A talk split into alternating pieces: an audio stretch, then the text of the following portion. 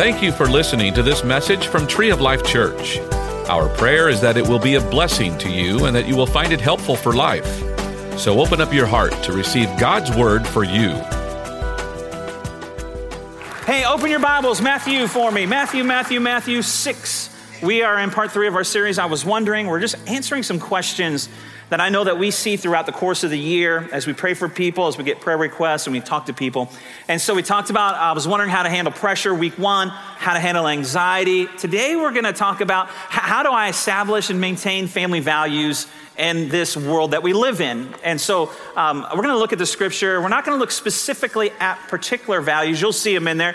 Hopefully you'll do a little bit of reading on your own. I'll give you the passages there, but we're gonna talk about what God's expectation is and what that looks like. I mean, because there's things pulling on us all the time, this world that we live in.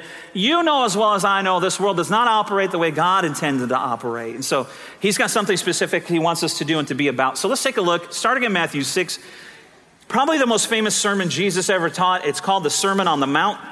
I love this sermon. In particular, in 2016, my wife and I, we went to Israel, and we actually stood on top of this place, the Mount of Beatitudes. And just as our guide was telling us about the background and the culture and the story here, it just came to life. And then we went and took a group last year to Israel. We did the same thing. And just so you know, in November of 2020, we're taking another group of Tree Lifers. If you're able to go, we'll get more information soon. Save your money. You got a year and a half to get ready for it. But it really came alive to me in that moment. I could just see Jesus standing there on top of the hill, looking down the hillside at the mass of humanity that had gathered. He did not go there to teach the mass of humanity. They just gather everywhere they hear he was. But he's really teaching this to his disciples, his 12 disciples, with the people behind him. And he's using them kind of as an illustration to teach them something. And what he's doing in this moment, he's really trying to dig down deep in them, clear away some dirt, if you will, and lay or establish a foundation on a value system, I believe, that would be contrary to the culture of that day or to the things that they had been hearing. And so I believe that we can take the same thing away, and I believe that's obviously why he spoke it, not just for them, but for us as well. And so we're gonna take a look in this passage, and let me read that for you, and we're gonna dig out some things as we talk about family values. So it says this, starting in verse 1, "Be careful not to practice your righteousness in front of others or to be seen by them." And to this, I just wanna say, how did Jesus know that there'd be Instagram and Facebook and all that we live, right? We portray something on there about our life that probably always is not necessarily what it is to be. "So if you do, you'll have no reward from your Father in heaven. So when you give to the needy, do not announce it with trumpets, as the hypocrites do in the synagogues and on the streets, to be honored by others, seen and honored by others. Truly, I tell you, they've received their reward in full." That's the reward you're going to get.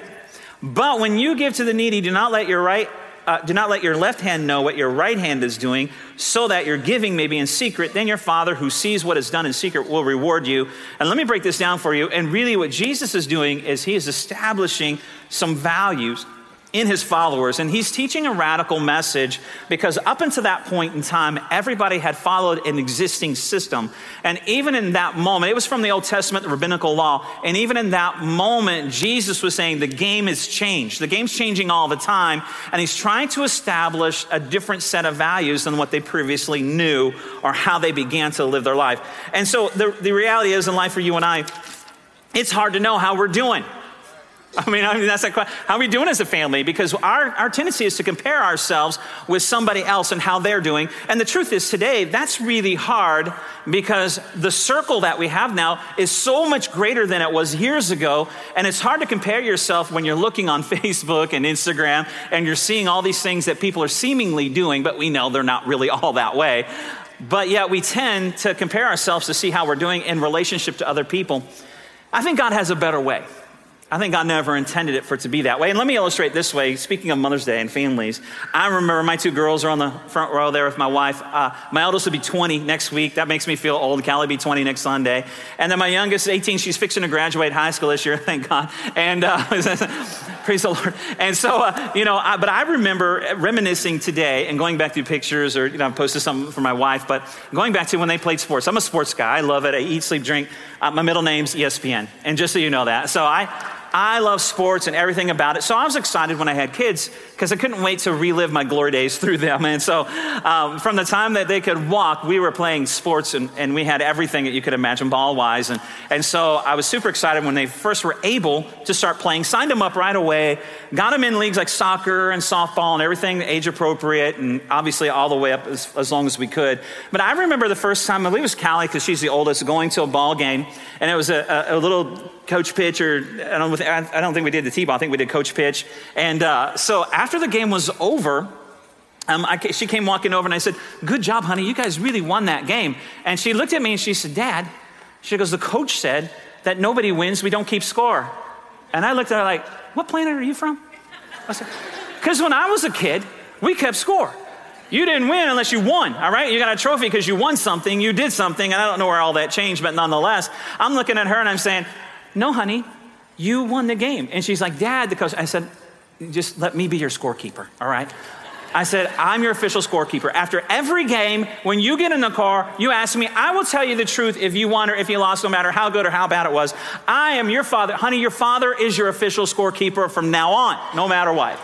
And I remember when Camry was playing basketball and we were able to be a little bit more involved and we were team parents for one game or something like that. And we got to bring all the snacks, right? After the game was over, you meet, you gather, and you give out juice boxes or Gatorade or whatever you can give them snack-wise. And we were standing there and I remember handing everything out. And I remember looking at Camry, I believe it was, and said, "Good job, you guys won the game." And so then a little girl said, "We don't keep score." A little girl we're handing snacks to, "We don't keep score." And before I could take her snack back, they looked at her and said, "No, my dad does." My dad does. Official scorekeeper, right? And I was thinking that. I remember those days, and those were fun days for me. And, you know, their father was their official scorekeeper. And what we need to realize is when we give our lives to Jesus, God becomes our scorekeeper. And I think it's important for us to understand that because we give that role, if you will, scorekeeper, to everybody else. And it really becomes hard to know if you're winning because everyone scores differently. And we have to understand how God keeps score as to how the world keeps score, how the people keep score and what they're scoring because we're all different, to be honest with you. And God keeps score in line with his value system and who he's created us to be and what he's created us to do, where the world has one that's changing constantly and it's changing all the time. And the question is, are we winning as individuals and are we winning as a family?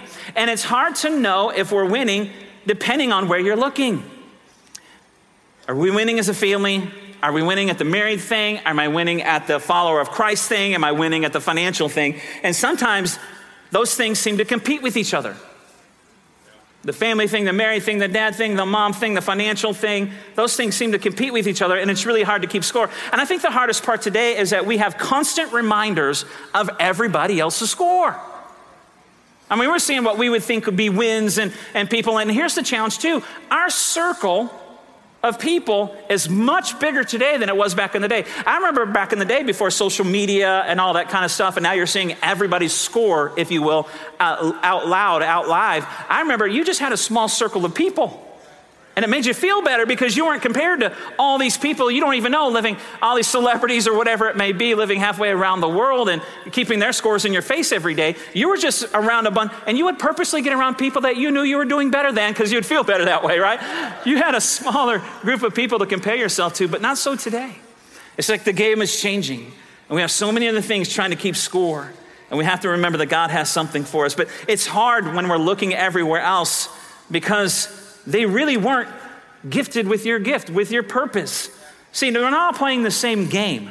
That's what we have to understand. And we don't have the same giftings, callings, situations, but we look at them and wonder if life is really that good for them or that much better than mine because we are looking the wrong places. And our standard of comparison, again, is not what it used to be because today it's so much more with technology, with Facebook and YouTube, and the game has changed. And it's nearly impossible, it seems like, to feel good about yourself for any length of time because standards have shifted. The game has changed.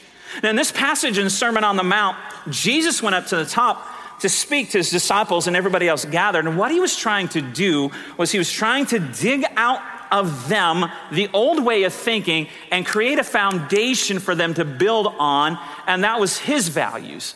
that you can build your life on his values, but he had to dig away a couple things first, and he needed a solid ground to build on. And understand, whenever Jesus has a chance to meet with you, and he always wants to, let's just say back in this moment of praise and worship, my hope is that you open yourself up. But when you realize that when you really connect with God, something changes in you.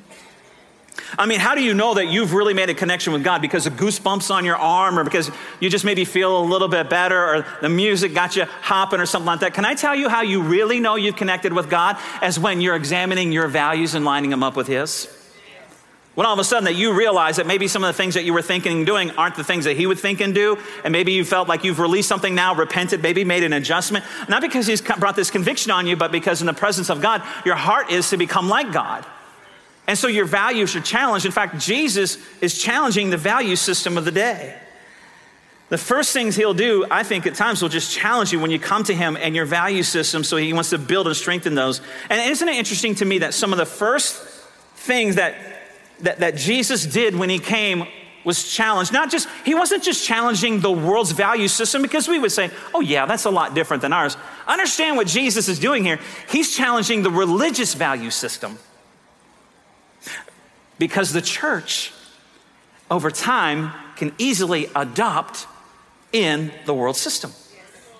And it's different than God's. And so sometimes he has to dig some things out. See, our families can easily compromise because of what the world's doing and other families that we're seeing and trying to get their approval or their acknowledgement. Our value system, we can weaken or compromise it to fit in there. The church is no different. And so what Jesus comes to do initially is he comes to challenge not the world's value system, but the church's value system. Because we need to be reminded that our Heavenly Father's keeping score, and that's what matters, not what this earth or what this world's doing.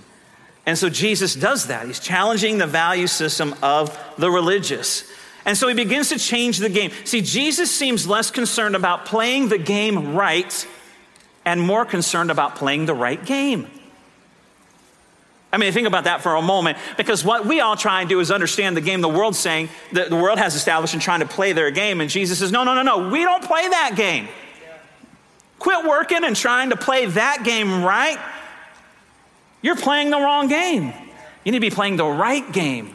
And so he's going and reemphasizing the value system that has been established by God. The truth is, some of us or some of our families are playing the wrong game.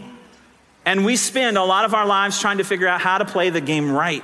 So the obvious question then is, when it comes to you and our family, is it that we are not playing the game right? It's that we're not playing the right game.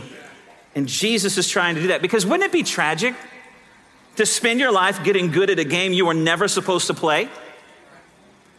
And you played to win the approval of people, and you play to be good at something that isn't good for you, and the approval of people that they really can't do anything for you. And we get good at winning, but at what, or at what cost? And it's so different today, especially with the things we've already just talked about that are happening in our life. I remember a simpler time when we were kids, going back to my kids' ages, and I remember, it makes me think about when I was a kid. Things have changed a lot since I was a kid, and you remember if you ever even played a game, because you were outside from sun up to sundown, right? Mom said, come home when it gets dark, right? And you come home. It's different now, right? And so it's just interesting, even the games have changed today. And so I was thinking about this, the games today, even the games that when I was a kid. When I was a kid, it seems like the games had meaning. Like they were maybe even trying to teach you something, or maybe you would learn something, get something of value from them. I don't know if you ever played these games, but remember the never-ending game of Monopoly that nobody ever really wins? You just get tired of playing, right? But didn't Monopoly teach you how to handle money? It seems like they're trying to teach you how to handle money, and you'll land on a square, get a card that talked about tax. They're trying to tax you as a kid already, right? And that. And then, and what they should have changed is the get out of jail free card. They should have made it more severe. Maybe it would have kept some of us out, on a different trajectory in life. But you remember the games. I remember games like Scrabble, where you actually had to spell, instead of spell check, right? You had to learn some things. Or I thought about this one, about the game Operation. You ever play the game Operation? Teach about bones and stuff. You don't dare want to play a game about anatomy today. That's just, you don't want to do that. That's a whole thing that we have to, but it taught you something. Today it's different. What about the game like a Battleship strategy? It just seemed like even the video games were a little bit different, right? I mean, it seemed like there were noble causes, like when I was playing, right? You're rescuing princesses, or you're saving the earth from space invaders or centipedes or whatever it might be, right? My wife's favorite is Frogger, trying to get the frog across the street without getting run over by a car. You know, it's different. Today, it's like, wow, the game's today. Games are changing. Times are changing. The game is changing. And Jesus is trying to establish here, it's not about playing the game right. It's about, are you even playing the right game anymore? And that's what we need to ask ourselves the question. Because you can be playing the game right and succeed financially, materially, relationally, status, power, position. But if you don't do it for the right reasons, then it's not right. So in Jesus' Sermon on the Mount, several times he sets up a statement by saying, you've heard it said. You'll see that about 6 times. He'll say, now you've heard it said. Now he's gonna address something here, and then he'll come, and he's talking about referring to the old rabbinical law, and then he'll come say, but I would say, let's take a look, Matthew 5:21. Here's what it says. I'm sorry, yeah, you know what, you're right. No, Matthew 5:21, let's go there, Matthew 5:21. Now, you got Matthew 5:21, let me get that out there. Oh, I'm sorry, yeah, Matthew 5:21. Let's do that one. Where am I? What is this? Am I playing the right game, or did the air conditioner blow? You know, the air conditioner blew my page. Let me start, Matthew. You had it right. Thank you. They had it right. I appreciate it. Matthew 5. But thank you for switching it. Even that, like, no, you're wrong, Pastor. We're going to stay right here. But thank you for your obedience there. There we go. Matthew 3:5. Can we just give a big shout out to those guys? They're so awesome back in that booth. Appreciate them. You guys are so good. The AC did blow a page over. We'll get there in a second, so hold that thought. Okay, so let's listen to what he's saying. He says, blessed are the poor in spirit. Now we started in chapter 6, now we're in chapter 5. Blessed are the poor in spirit, for theirs is the kingdom of heaven. Blessed are those who mourn, for they will be comforted. And what he's talking about here, he's talking about that right from the start. Jesus says, it's not those who look like they have it all together or look like they're winning who are the most blessed. But that's what we think, because it's where we keep and score from. So Jesus says, not everybody that looks like they're winning or they have it all together are the ones that are most blessed. And he goes and says this in verses 5-7, blessed are the meek, for they will inherit the earth. Blessed are those who are hunger and thirst. Well, how can you be blessed when you're hungry and thirsty? For righteousness' sake, for they will be filled. Blessed are the merciful, for they will be shown mercy. So within each of these statements, we call these the Beatitudes, which means the blessings. So Jesus is giving a new definition of blessing. He's redefining blessing back to the original game, if you will, as God intended. He's giving us a new definition of blessing. When you look at what he defines as a blessing, notice that it is very contrary to the cultural values, because the cultural values are based on external things, but Jesus says his values are based on internal things. Let's play the right game. So he's talking about changing the definition of blessing based on external values to what happens on the inside of you. It's not what you do, it's who you are. So the cultural value in that day, or in this day, still are very external. It's about how we look and what we have to show for it. And the religious system of the day elevated outward appearance over the condition of the heart. So Jesus was trying to bring some correction. And so he didn't just challenge the values of the world then, he challenged the values of the church in this as he's speaking here. And so again, now we'll go over we'll go there in just a second, but we're understanding that the way things happen are different, and Jesus is trying to address that. And let's go back for a second to the games, and because I really don't want to miss this point, but here's the idea. In today's game, I see my kids when they were younger and having apps and stuff like that and iPads, and they're just tapping things, right? Tap, tap, tap, tap. You're not moving things around a board. You're not doing anything like creative. You're just tapping on things and clicking on things, and there's nothing of value to show. And I thought about that from a standpoint of an illustration, that how many times in life are we just tapping on things and clicking on things, and it seems like there's no goal or nothing to learn or walk away with. And so then I was asking you this question. Have you ever been clicking on something or tapping on something and ask, what is the goal of this? Let me say it this way. Have you ever argued with someone, and even if you've won the argument, realized there was nothing to gain even if you won it?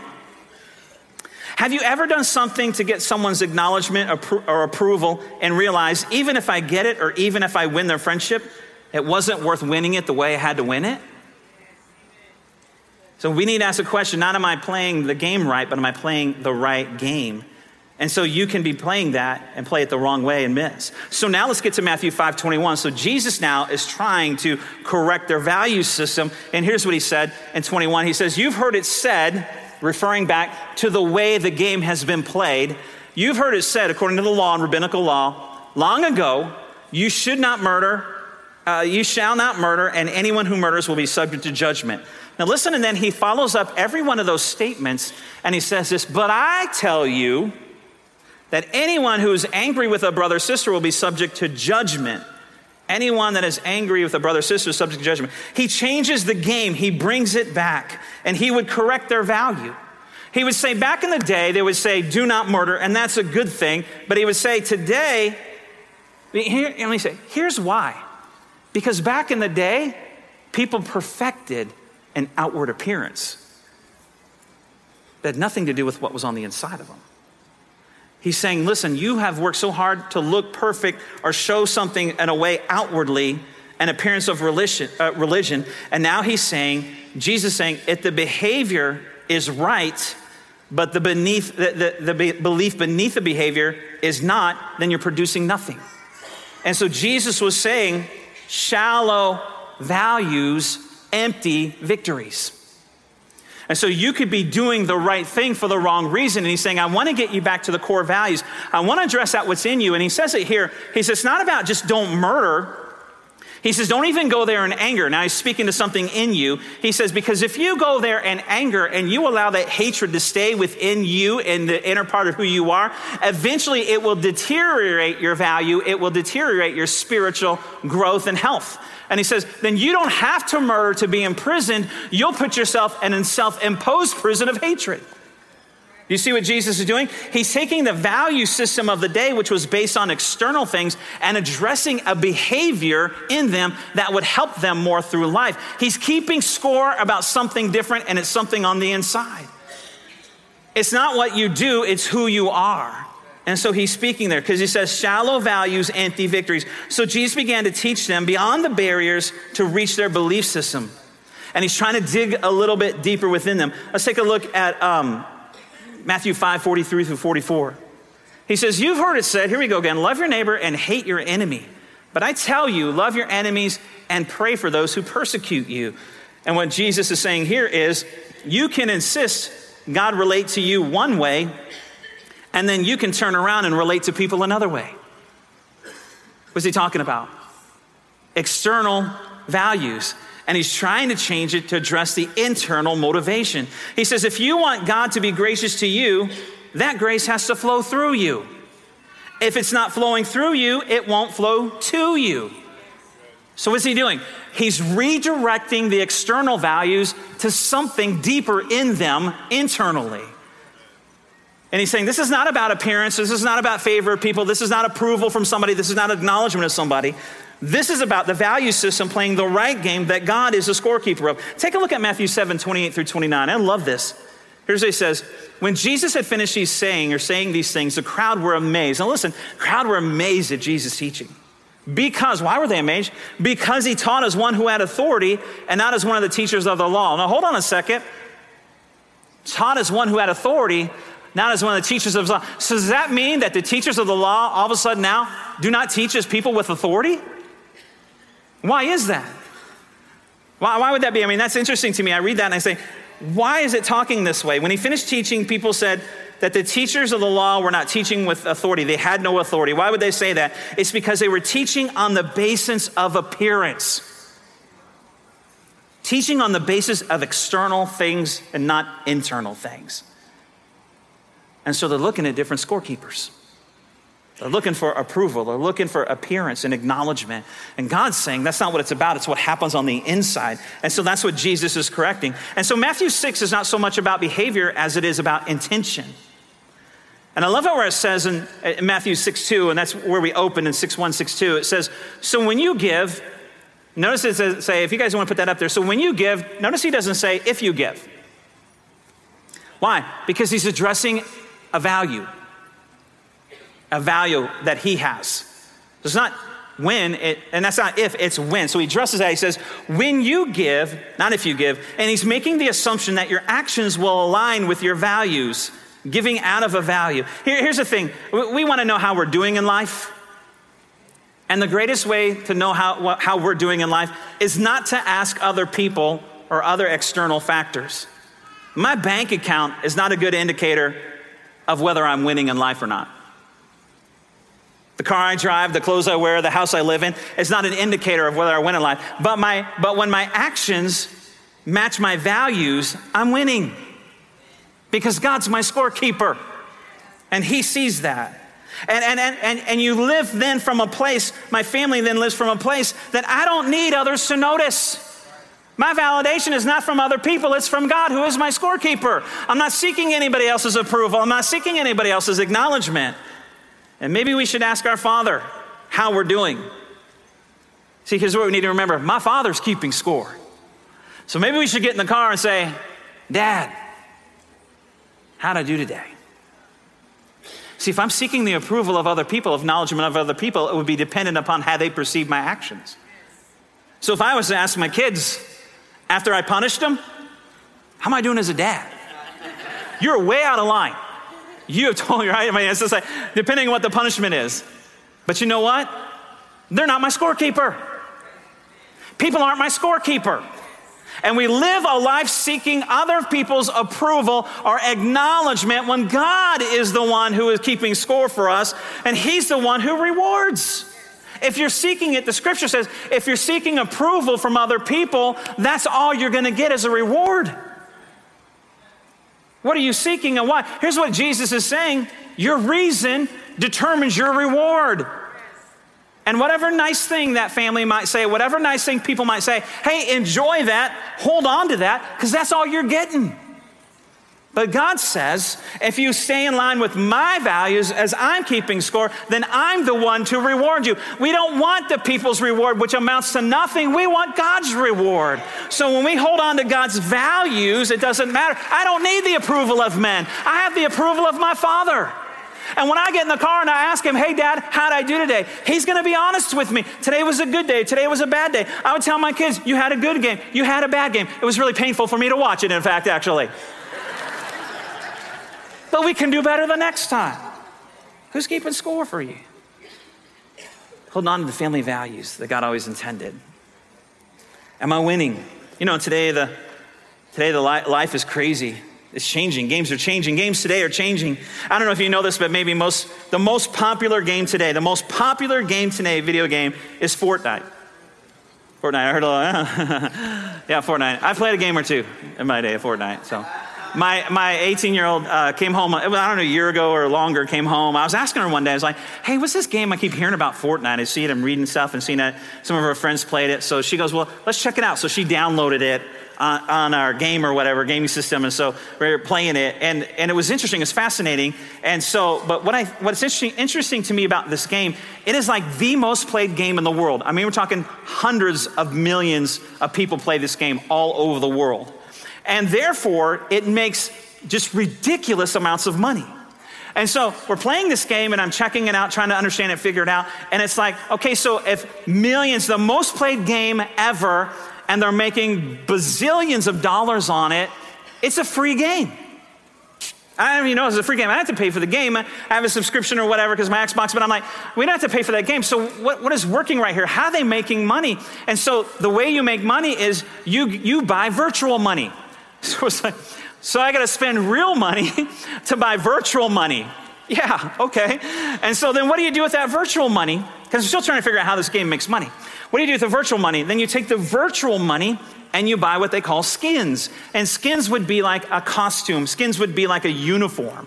And so then when you get the skins, you take real money and buy virtual money, and you take the virtual money and you buy skins, and that's how the game makes its gazillions of dollars. And so then I thought, well, what do the skins do for you? Do they give you some kind of advantage in the game? Do they make you like impervious to bullets or whatever? Do they make you stronger? Do they give you like superhero powers? There is no in-game advantage to having a skin on. So understand where I'm going. So we spend, all over the world, they spend bazillions of dollars to pay for something that just makes you look good. I'm tired of spending money just to look good for other people, just to please other people so they see my appearance and trying to be cool or trying to be popular. And it amounts to nothing. It gives you no advantage. But your heavenly Father, who is your scorekeeper, when you are in line with his values and you hold on to them regardless of what anybody else does, he's the one that rewards you.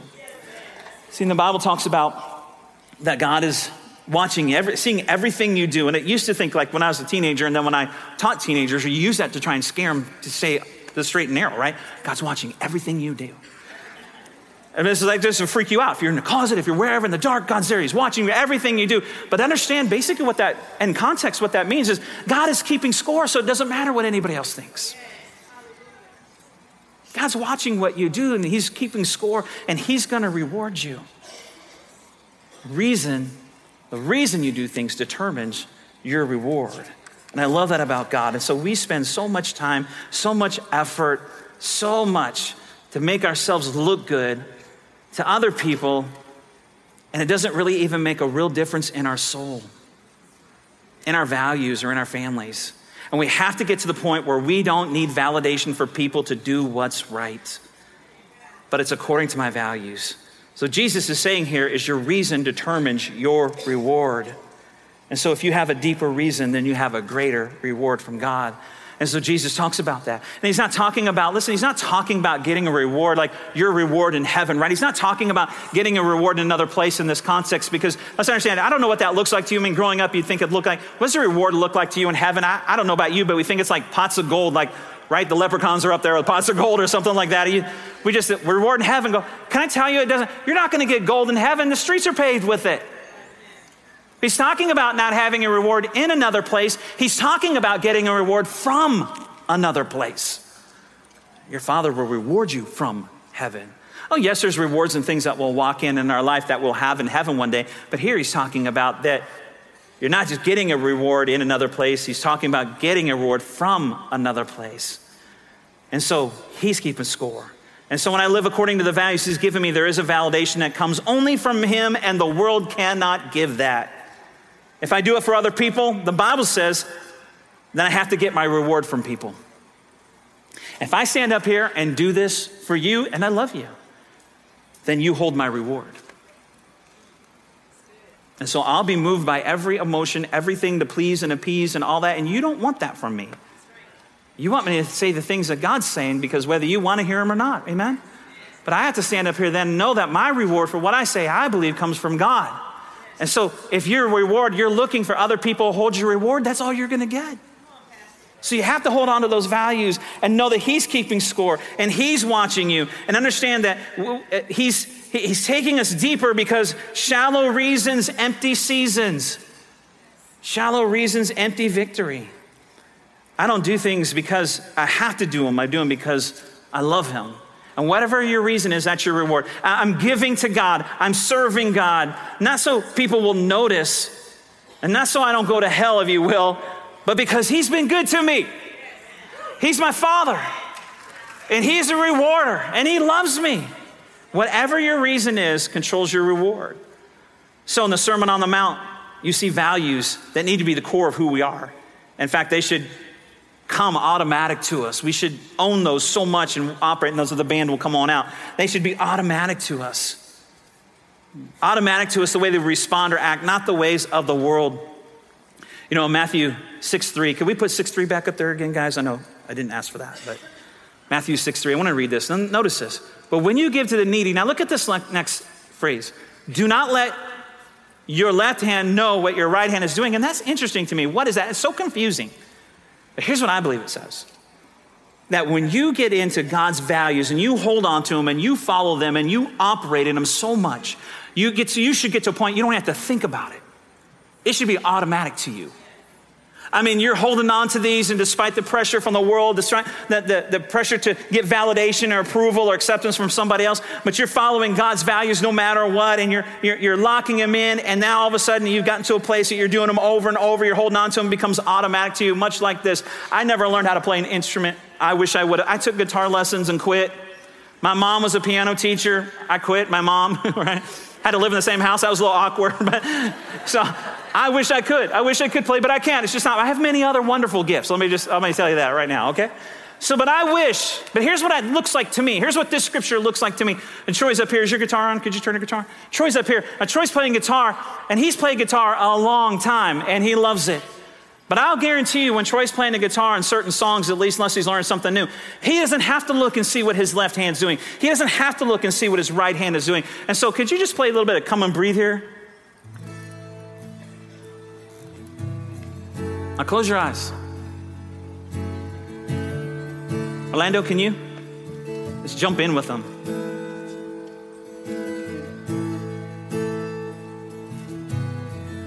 I don't know if they're all turned on back there. But yeah. Petey, can you play? Let's jump in there.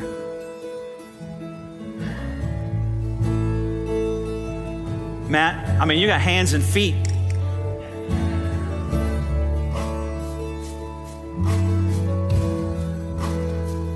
Automatic. You don't have to look and see what your right hand's doing and then look and see what your left hand's doing and try and figure out, is it doing this chord? Is it playing this beat? Is it doing that? And that's what this passage is saying. This saying that you should hold on to God's values. Jesus is saying, hold on to his values and let them dig deep down inside of you and be a part of who you are. So no matter what's happening around about you, it doesn't matter who else is keeping score, that your Father in heaven, the scorekeeper, is pleased because you're doing them over and over and over again, so much so that they should become automatic to you. You don't even have to think about it. You know, when you come into a situation, you don't have to think about it. You don't have to worry about it. What's my decision going to be? And here's the thing too, you should do them over and over again, and your hope is and your prayer is that when your children are over, they don't have to think about it. They don't have to relearn it because they've seen it. They've seen it operating, and so it just becomes automatic. What's my right hand? It doesn't matter. Just close your eyes and make a decision based on the values that he's put inside of you, knowing that your Father in heaven is your rewarder. He's your scorekeeper. He's watching you. He will reward you. Oh man, and he's a good and faithful God. Let's pray. Bow your heads, close your eyes. My heart, my hope today on Mother's Day is to encourage families to hold on to who God is and what he's put in your life. Don't be moved by the things that are happening. And the game is changing. It's changing constantly, but the question is, are you playing the game right? The question is, are you playing the right game? And there's so many scorekeepers out there, but none of them matter because none of them can meet the need in your soul. We need to get tired, if you will, spending money and energy on things that don't give us any advantage. And just trust God. And get in line with his value system. Hold on to that and know that he is a rewarder. We hope that you enjoyed this message. You can find more messages and information about Tree of Life Church at treeoflifechurch.org.